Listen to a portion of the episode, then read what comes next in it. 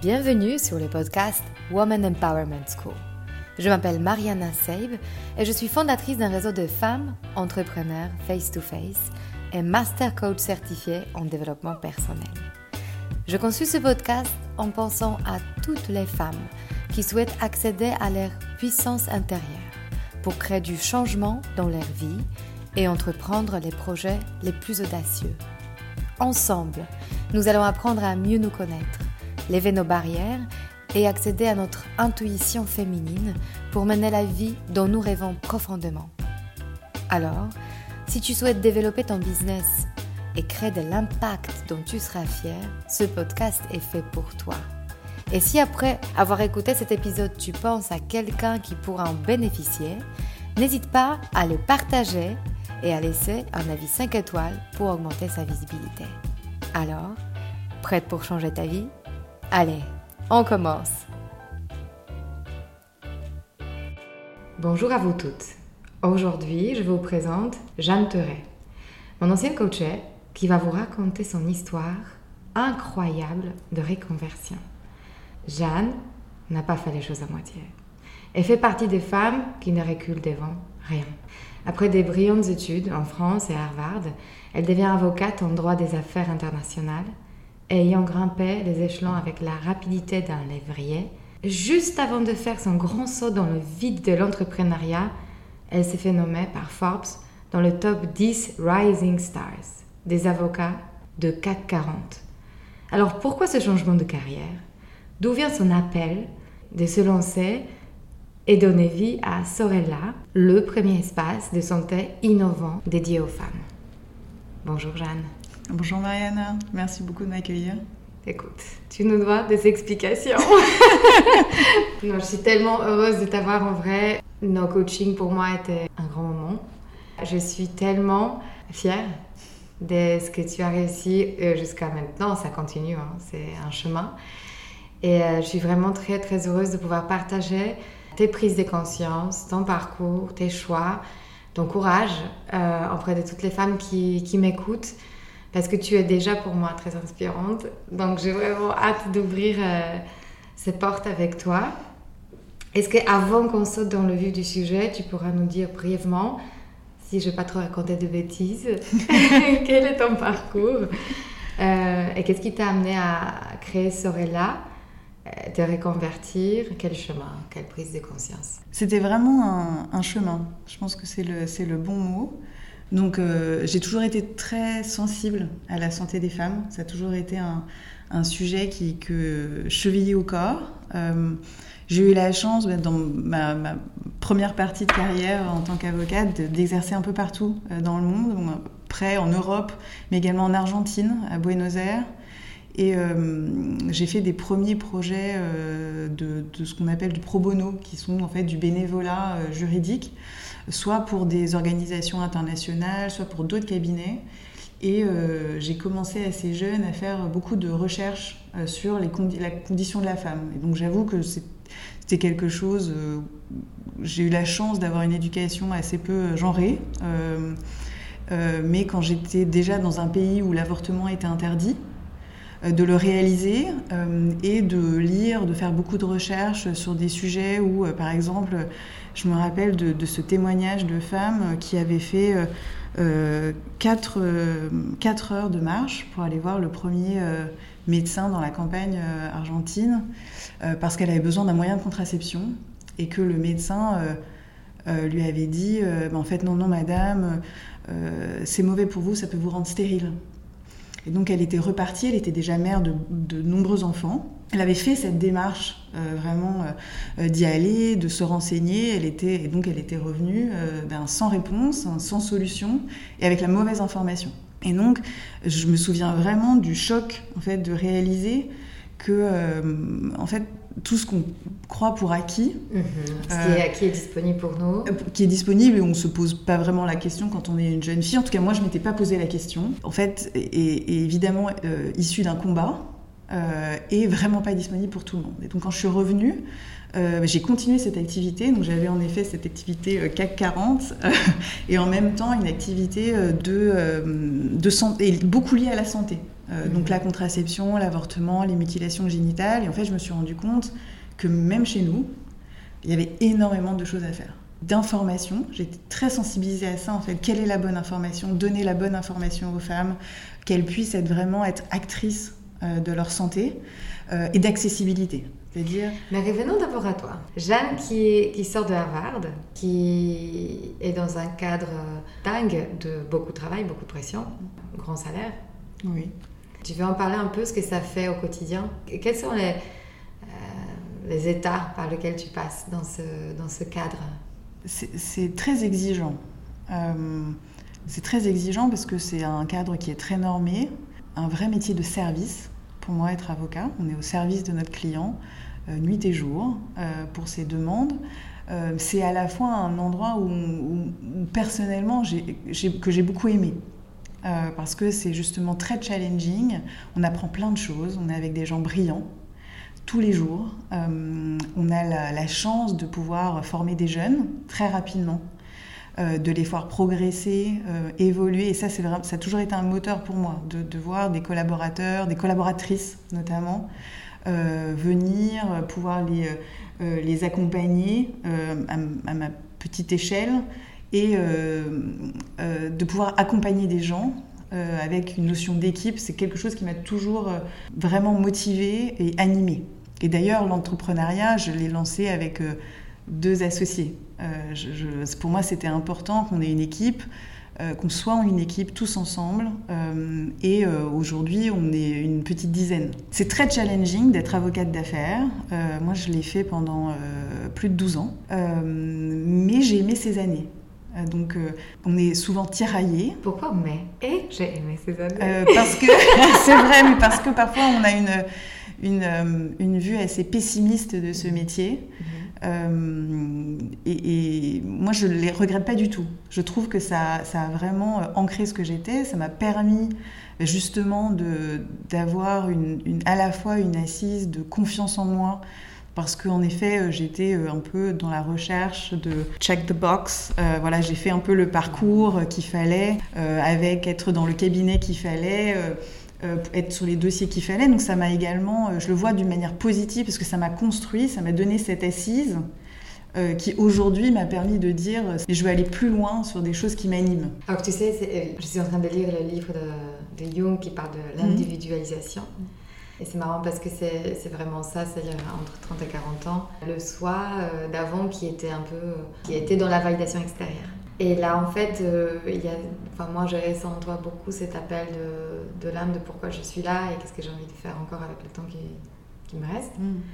Tu peux nous dire de ce moment de point de bascule euh, en toi, parce qu'on se rencontrait, c'était il y a un an. Oui, c'était une grosse. Donc, c'est intéressant aussi de, regarder ce qui s'est passé. Pourquoi en fait finalement tu as voulu regarder au fond de toi? Alors que tout, tout ce qui était extérieur te confirmait que tu as tout, bien fait, même Forbes arrive à, mettre le tampon de validation extérieure énorme. C'est une bonne question. Je pense que c'est ça a toujours été en moi et que euh, petit à petit, euh, ça devient euh, incontournable. Je pense qu'en fait, cet équilibre que j'avais trouvé, qui, me satisfaisait d'avoir vraiment euh, euh, cet aspect euh, extrêmement droit des sociétés, droit des affaires, ce qu'on appelle corporate, même si je n'aime pas vraiment le terme, et en même temps de, bénévolat, de don de soi, pour autre chose, pour les femmes, en fait, commençait à être également source de frustration parce que euh, je voyais sur, justement cet aspect euh, santé des femmes, j'avais envie d'aller plus loin, euh, plus vite. Et donc je voyais bien que l'équilibre commençait à, être plus fragile. et donc je suis assez rationnelle de caractère, donc je me suis dit bon, tu n'y arrives pas toute seule. Enfin, il faut, il faut aller plus loin. tu peux pas rester comme ça. donc. Et ça veut dire quoi comme ça? Qu'est-ce qui t'a manqué du coup, si on peut appeler ça?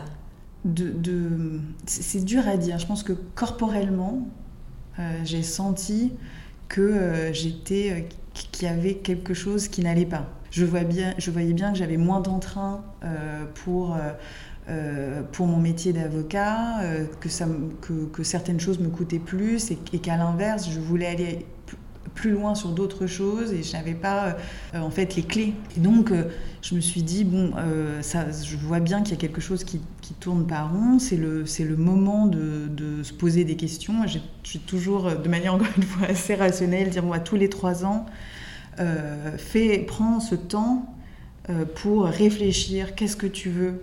Où est-ce que tu vas, qu'est-ce qui t'anime, qu'est-ce que tu penses que tu peux changer pour que ça aille mieux? Je, suis d'ailleurs assez sévère sur les gens qui, sont, euh, qui se plaignent euh, sans vraiment agir. En fait, je trouve que l'action, euh, évidemment, je mets de côté toute la grande précarité, évidemment, mais quand on a le choix, je trouve que quand on, et notamment en tant que femme, quand on a des opportunités, après avoir eu une toute petite fenêtre sur celles qui n'ont pas ces opportunités, je trouve que c'est quelque chose qu'on se doit. Mhm. D'agir, de, faire des choses. Moi, j'étais, je suis extrêmement privilégiée. Mhm. je suis éduquée, je suis citadine. Euh, je suis blanche de peau, euh, donc je suis vraiment dans le mainstream euh, de, de, de, la, la, personne qui peut faire des choses, qui peut faire changer. Et donc je me dis, bon, je ne vais pas continuer à me plaindre que cette situation, j'ai fait le diagnostic, qu'est-ce que je peux faire? Mhm. pour, que, pour faire avancer les choses et que finalement ça peut améliorer. Au pire, ça ne marche pas. Au moment quand on s'est rencontrés, je ne me souviens plus comment tu es venue vers moi. Je sais pas si Par le podcast.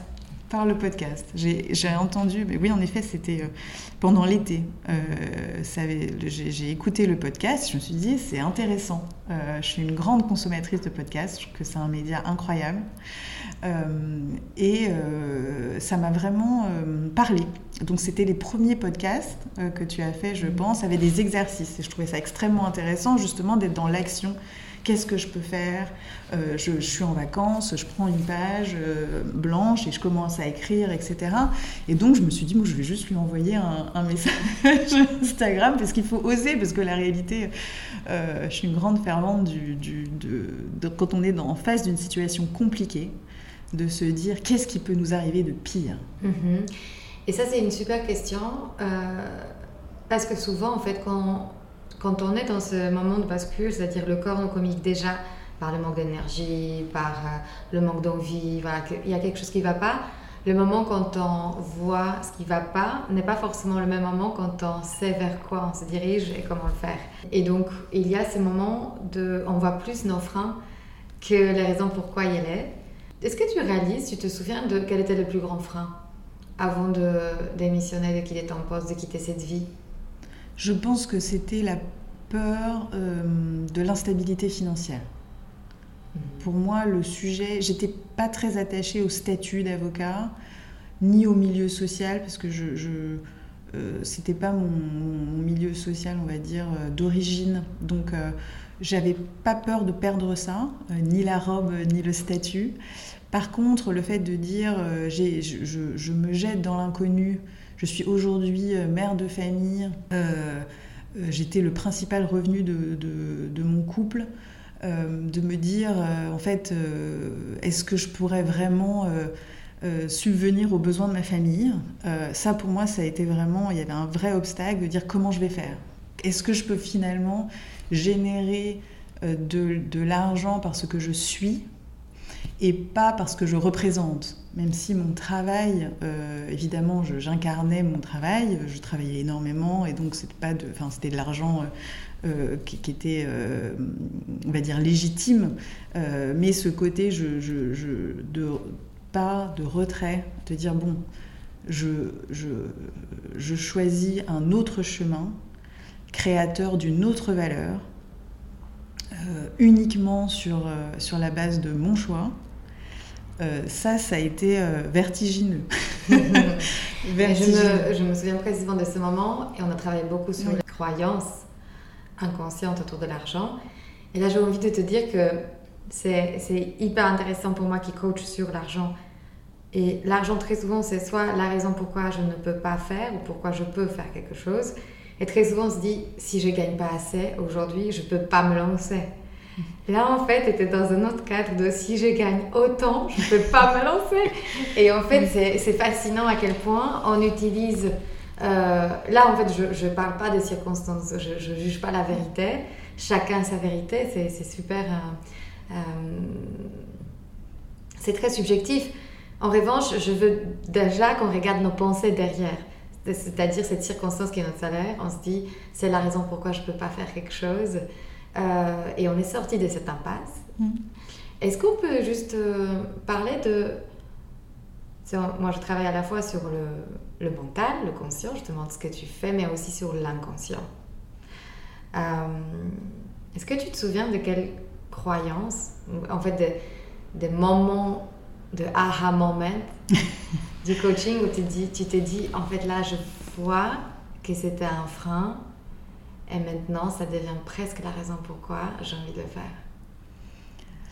Oui, euh, il y en a eu beaucoup. Euh, beaucoup. Sur, sur, le point de l'argent, je pense que pour moi, je venais d'un endroit où pour moi, l'argent, et c'est toujours le cas, est synonyme de liberté. Euh, notamment de liberté de la femme, pour pouvoir s'affranchir des conventions, travailler pour pouvoir survenir à ses propres besoins. Et donc, pour moi, le fait de gagner de l'argent était vraiment important pour ma condition, on va dire, de femme libre. Euh, et donc, je me souviens que tu m'as, tu, tu, tu as réagi euh, euh, en disant, mais c'est intéressant parce que justement, en fait, aujourd'hui, c'est ce qui t'empêche de faire autre chose. Donc, tu es que synonyme de liberté. Et j'avoue que ça m'a, ça a trotté dans ma tête en me disant, c'est vrai, je l'ai jamais regardé comme ça comme tu le fais, euh, et également comme une petite euh, pression dans le dos pour descendre le toboggan. Euh, très subtil, évidemment. C'est Mais c'est plus le choix. il faut y aller, en fait. Ça devient une évidence. C'est un une urgence, en fait. C'est urgent, toi, dans ton corps. Exactement. Mais là, tu as envie d'agir. Exactement. Et puis, en plus, ça fait réfléchir à des choses, bah, à nous, euh, ce que, l'on souhaite faire et puis euh, à d'où on vient, euh, où est-ce qu'on veut aller. moi, j'ai vraiment beaucoup réfléchi pendant le coaching à tout ce qui était intergénérationnel. C'est-à-dire, moi, je viens d'une famille d'un côté très modeste, avec euh, un engagement et un courage très fort. Mon, grand-père était, euh, voilà, s'était engagé euh, pendant la résistance et ma, grand-mère du côté maternel toujours travaillé beaucoup. Et donc j'ai fait un parcours très prestigieux extérieur et en même temps je me disais est-ce que vraiment, si vous voyez mes choix aujourd'hui, c'est-à-dire en ce, en ce moment précis, pourquoi je reste là où je suis, guidée par l'argent? Est-ce que vraiment ce sont euh, les. Enfin, ils reconnaîtraient leur valeur mhm. Est-ce que vous serez fier de moi Voilà. Mhm. Est-ce que vraiment euh, c'est ça euh, que j'ai envie que de, valoriser Et de la même manière, en tant que mère, est-ce que c'est vraiment ça important et est-ce que ce sont les valeurs que j'ai envie de communiquer? J'ai beaucoup réfléchi et alors que j'avais vraiment totalement occulté cet aspect de, de, ma vie, Moi, j'ai juste une petite pause parce que je trouve ça très très important là. Pour moi, ça se résume à une question. Est-ce que j'aime les raisons pourquoi je fais ce choix? Est-ce que j'aime les raisons pourquoi je reste dans ce job? Euh, moi personnellement, parce que oui, ça peut être transgénérationnel de est-ce qu'ils seront fiers, est-ce qu'ils approuveraient. Hmm. Mais en vrai, c'est est-ce que moi j'aime les raisons pourquoi? Soit je me lance, soit je reste, parce que il y a en réalité le courage peut être des deux côtés. Oui, tu as raison. Euh, moi, c'était au-delà de la fierté, c'était quelque chose de qui es-tu? Hmm. Est-ce que aujourd'hui les raisons qui conduisent à ce choix correspondent aux valeurs que tu souhaiterais incarner? Mhm. Et tu, souhaites peut-être aussi transmettre. Et que tu souhaites transmettre par définition, par l'exemple, en mhm. premier lieu. Euh, Et euh, parlons aussi de, du coup de Sorella, euh, qui place la femme au centre des préoccupations. Avant que tu expliques exactement ce que c'est, parce que c'est quand même très important, j'adore ce projet et j'aimerais qu'on ressorte de ce podcast en sachant précisément ce que c'est. Est-ce qu'il y a un moment dans ta vie ou une expérience personnelle qui t'a qui rendu sensible au bien-être de femme, à leur santé, ou bien une expérience qui t'a dit, euh, là, le système qu'on a actuellement n'est pas au niveau de nos besoins, de ce qu'on recherche? Oui, je, l'ai vu dans les, euh, ben, dans les, dans les différentes mission de pro bono très fortement. Dans mon expérience personnelle aussi, on va dire à deux titres. Euh, la première, c'est parce que j'ai fait plusieurs fausses couches, euh, avant chaque enfant d'ailleurs. Euh, et donc je me souviens de ce, moment quand on, l'a diagnostiqué, parce que c'était vraiment un arrêt de grossesse. Je suis sortie et j'ai vu un collage féministe qu'on voit dans, les, dans les grandes villes et notamment à Paris, qui était Nous sommes toutes des guerrières. Et, ça euh, s'appelle la synchronicité. ça veut dire qu'il y a l'image qui a pris euh, sens pour toi à ce moment-là. Ça m'a euh, énormément marqué. Mhm. C'était il y a plusieurs années maintenant, et la fausse couche est quand même quelque chose, même si j'aime pas ce terme, de très courant. ça m'a donné une force, juste du papier sur le mur, une puissance incroyable et un besoin d'aller plus loin. De dire en fait, si ça, ça peut aujourd'hui changer ce que je pense de ce que je, ce que je suis en train de vivre, on peut tellement faire plus. En fait, c'est Là, quand tu dis plus, c'est par rapport à comment tu t'es senti euh, et toute la prise en charge pendant cet événement, ou est-ce que c'est par rapport à la prévention? Les deux. Mhm. Les deux. Puisqu'on revient toujours à l'information Aujourd'hui, la fausse couche, c'est euh, une euh, grossesse sur cinq. Grossesse. Donc, au cours de la vie d'une femme qui peut avoir plusieurs grossesses, c'est quand même considérable. On en parle très peu. Euh, et donc, c'est typiquement un des cas où, avec une bonne information, bien adressée, développée, au service des femmes, l'expérience peut totalement changer. Si déjà vous savez que c'est un risque, l'arrivée de, de l'éventualité n'est pas la même. Euh, donc euh, aujourd'hui, évidemment, avoir des offres. Euh, Alors, parlons de ce que tu veux. Parce que Sorella, du coup, c'est un projet qui est, on l'appelle innovant, mais en quoi ça consiste l'innovation? Sorella, ce sont des espèces de santé nouvelle génération dédiées aux femmes, où les femmes peuvent être suivies prendre en charge vraiment leur santé de manière globale avec l'ensemble de leurs professionnels, donc leurs gynécologues, sages-femmes, médecins généralistes, mais aussi euh, psychologues, diététiciens, euh, kiné, ostéo, donc vraiment une approche totalement globale de leur santé euh, pendant toute leur vie, donc de la puberté à la postménopause, et en même temps un accompagnement digital pour accompagner finalement, bah, pas uniquement pendant la consultation, mais avant et après. C'est-à-dire qu'aujourd'hui, en fait, un peu le Saint Graal est la consultation. Donc, en fait, il se passe tout en consultation. Euh, on pose euh, nos questions, euh, on a le diagnostic, on, fait les actes de. Voilà, les praticiens font les actes de dépistage, de prévention, mais en fait, finalement, c'est très court. C'est très court, c'est très dur à avoir aujourd'hui. parce que c'est cher et parce qu'il y a des délais qui sont extrêmement importants. Donc, ce qu'on se rend compte, c'est que aujourd'hui en France, il y a 60% des femmes qui ont déjà abandonné un parcours de soins. Donc, ça a un impact énorme en termes de santé publique. Évidemment, à titre individuel pour euh, chaque femme, qui, a un suivi euh, qui n'est pas optimal. Et puis, euh, un suivi régulier de santé de la femme est clé en termes de prévention. Prévention du cancer du sein, prévention du cancer du, du col de l'utérus, etc. Et donc, le fait est que ce suivi-là est euh, aujourd'hui euh, pas satisfaisant. Donc, moi, je ne veux vraiment pas blâmer le, système de soins existant, euh, que, je trouve incroyable. Les, praticiens, les professionnels de santé font vraiment au maximum. Il y a des gens incroyables dans toutes les professions, vraiment. Et donc, nous, on voit Sorella comme un complément. On crée des centres donc physiques avec un accompagnement digital. L'idée, c'est vraiment, euh, on, a, on, a, fait une enquête auprès de plus de 1000 femmes. Ce qui revient, c'est un, la difficulté de, de trouver le bon praticien. Et deux... Ça veut dire qu'il n'y en a pas assez? Il n'y en a pas assez, et même de, de, de savoir où s'orienter.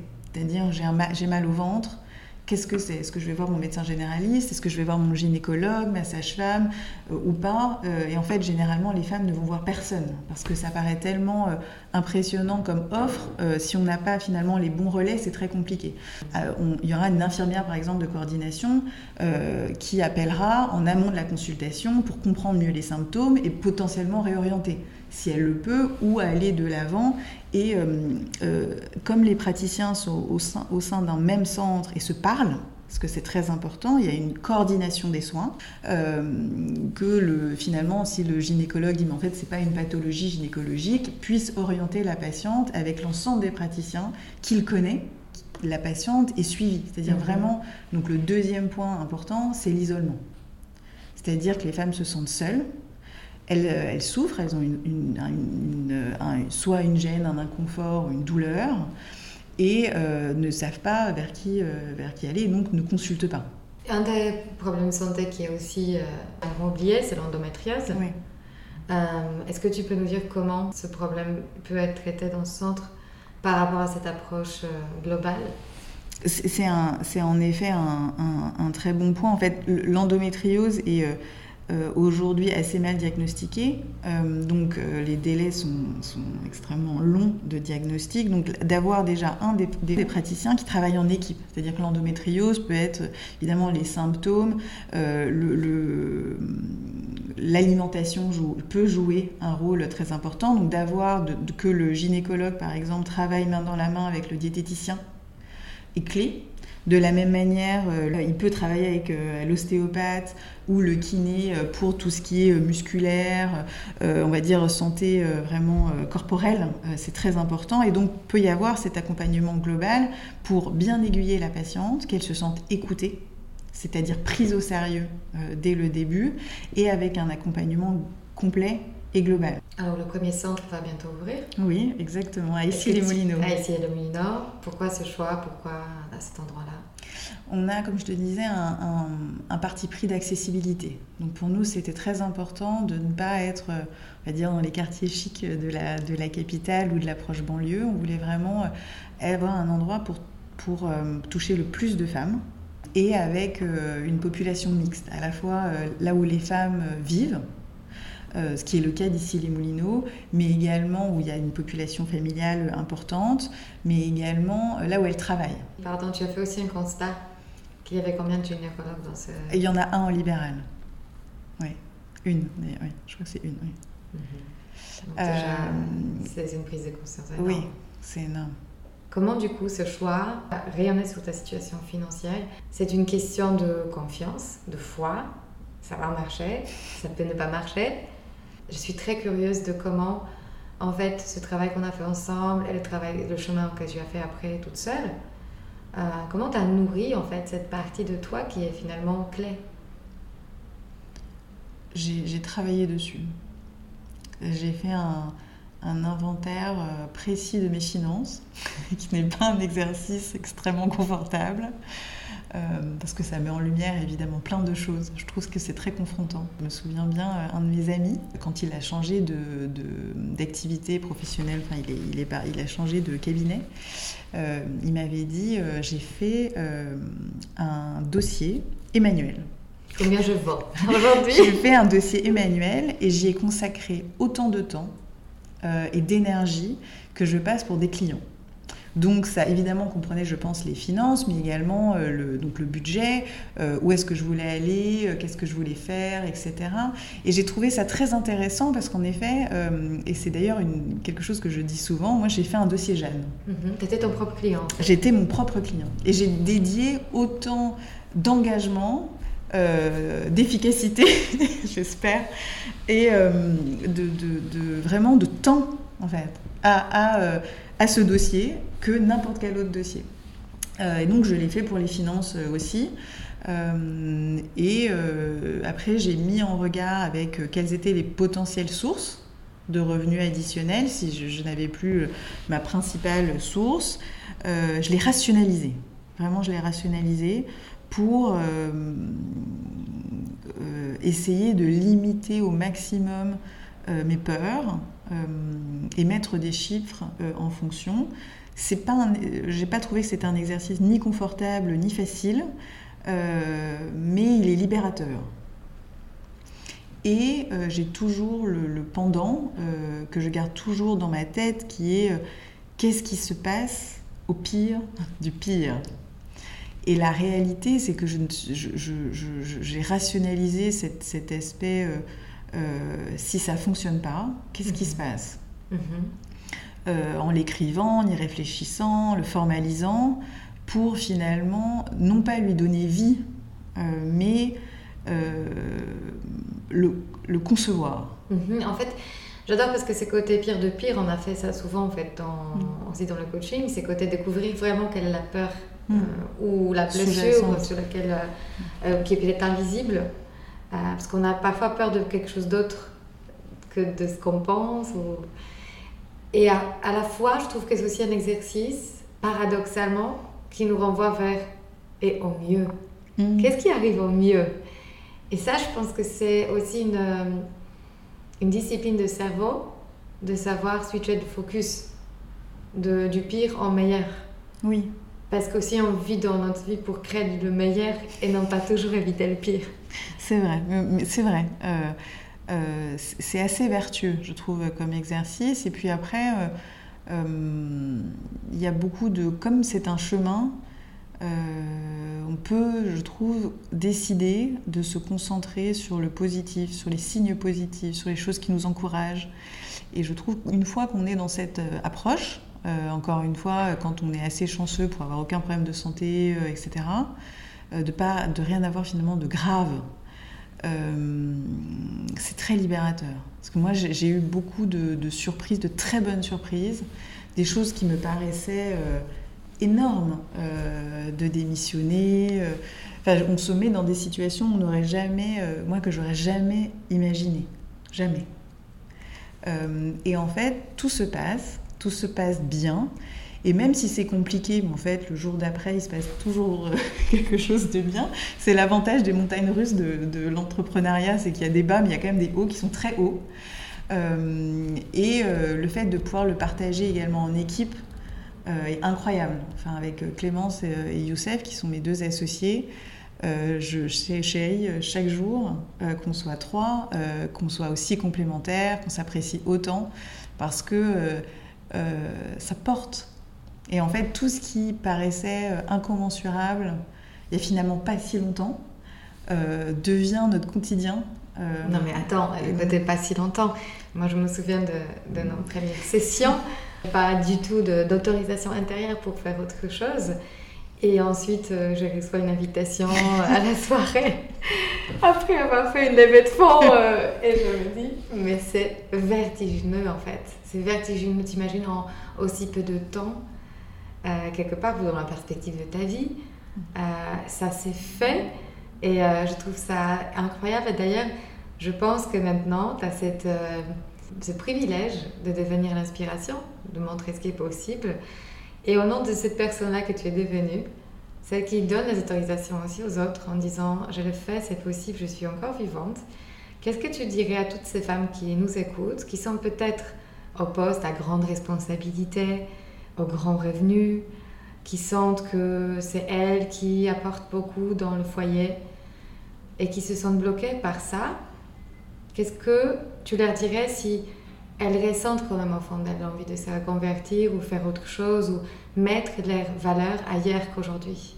Je ne veux pas donner de conseils parce que je pense que chaque euh, chemin est très différent. Euh, je pense que il faut aller chercher. Je pense que c'est important pour nous d'aller chercher. Ça ne veut pas dire que euh, qu'il faut tout changer non plus. Euh, moi, mon changement a été assez radical, mais euh, les gens qui me connaissent très bien, en fait, savent que c'est pas si radical que ça. Parce que j'ai toujours été très engagée, ce sont des choses qui m'ont toujours énormément animée. Donc, pense qu'il faut essayer de s'affranchir des projections des autres sur notre propre carrière, euh, personnalité, euh, et euh, d'aller chercher au fond finalement qu'est-ce qui nous anime. C'est un chemin qui est dur. Moi, parfois, j'écoute des podcasts et je me dis ah c'est incroyable, vraiment, je, je suis pas, je suis pas comme elle. Donc, je crois vraiment également aux petits pas. En fait, euh, moi, pendant longtemps, mes petits pas m'ont satisfait, j'étais contente. Euh, le mentoring est clé. Trouver ce qui, ce qui vraiment euh, vous, vous, anime. Et après, si on veut aller plus loin, tout est possible. Et si on veut reculer, c'est également possible. Je pense qu'il faut être indulgent avec soi-même. Moi, je pense aussi, quand tu me dis ça, c'est tout un travail de déconstruire, d'essayer d'identifier de la personne qu'on est devenue jusqu'à notre trentaine. Mm. De se dire que je suis cette avocate, je le suis tellement que j'ai l'impression que c'est la seule chose que je suis. Et au final, on peut voir qu'il y a d'autres personnes en nous ou d'autres facettes qui ont envie de, euh, de se mettre en avant, qui font aussi partie intégrante de nous. Si jamais on réussit à de faire de cette facette, de cette façade qu'on a créée. L'action, euh, pour moi, est clé. Le, que le coaching est un outil incroyable pour ça. Faire des petits pas, si les grands pas sont, paraissent euh, incommensurables, c'est possible, euh, vraiment. Et encore une fois, on m'aurait dit il y a un an que je serais là euh, et que j'ouvrirais un centre de, santé des femmes, le premier d'une longue série à Issy-les Moulineaux, j'aurais rayonné de la personne. Donc, euh, c'est vraiment un chemin, permettez-vous de le faire, et euh, si c'est finalement, si on se trompe, au pire du pire, on recule, on change de chemin, euh, en étant bien entouré, faites-vous confiance. Et je reviens juste sur nos notes, notre première rencontre, notre première consultation. C'est tu, sûr. tu sais quel était ton objectif Non, je ne vais pas te dévoiler absolument, c'est un secret absolu. Mais il y a une chose que. deux, deux. Je, je, tu verras, enfin, on verra si tu m'autorises de le diffuser. Dis-moi. L'objectif, c'était la clarté et l'alignement. Et je pense que c'est ça qui est le plus beau. Cette action, on peut. Cette théorie de petits pas, ça a du sens uniquement et seulement quand la destination est claire. Oui, c'est vrai. C'est vrai. Euh, il faut identifier euh, la destination, et c'est possible. C'est hmm. possible. Euh, tout est possible. Euh, et encore une fois, euh, l'action, évidemment nous concernant, mais également concernant les autres, est extrêmement libérateur. de sentir quels sont les sentiments que ça procure. Et même aujourd'hui, de vérifier vous êtes au service de quoi? Exactement. Mais hmm. est-ce que c'est cohérent avec ce que vous voulez vraiment? Euh, de vraiment se poser cette question parce que euh, euh, notre énergie, notre chance, nos opportunités, si elles peuvent être mises au service d'autre chose, c'est vraiment une chance. Et c'est parfois un devoir. Hmm. Merci Jeanne. C'est incroyable cet échange, merci pour cette énergie. Aussi cette autorisation d'être simplement humaine avec nos peurs, nos doutes et avancer quand même. Donc, euh, j'espère que ça, ça, vous parle à toutes celles qui nous écoutent. En tout cas, je suis très heureuse de pouvoir faire euh, rayonner euh, ton expérience et ta sagesse. Merci, à toi. Si cet épisode vous a inspiré pour aller plus loin dans votre développement personnel et vous mettre en action pour durablement changer votre vie, mon programme de coaching est fait pour vous. En petit groupe ou en individuel, je vous guide dans tout le processus de changement et dans la mise en place d'une technique efficace pour arriver à vos objectifs sereinement. Pour avoir plus de détails concernant le programme, contactez-moi par mail sur womanempowermentschool.com ou via Instagram Woman Empowerment School. À très bientôt.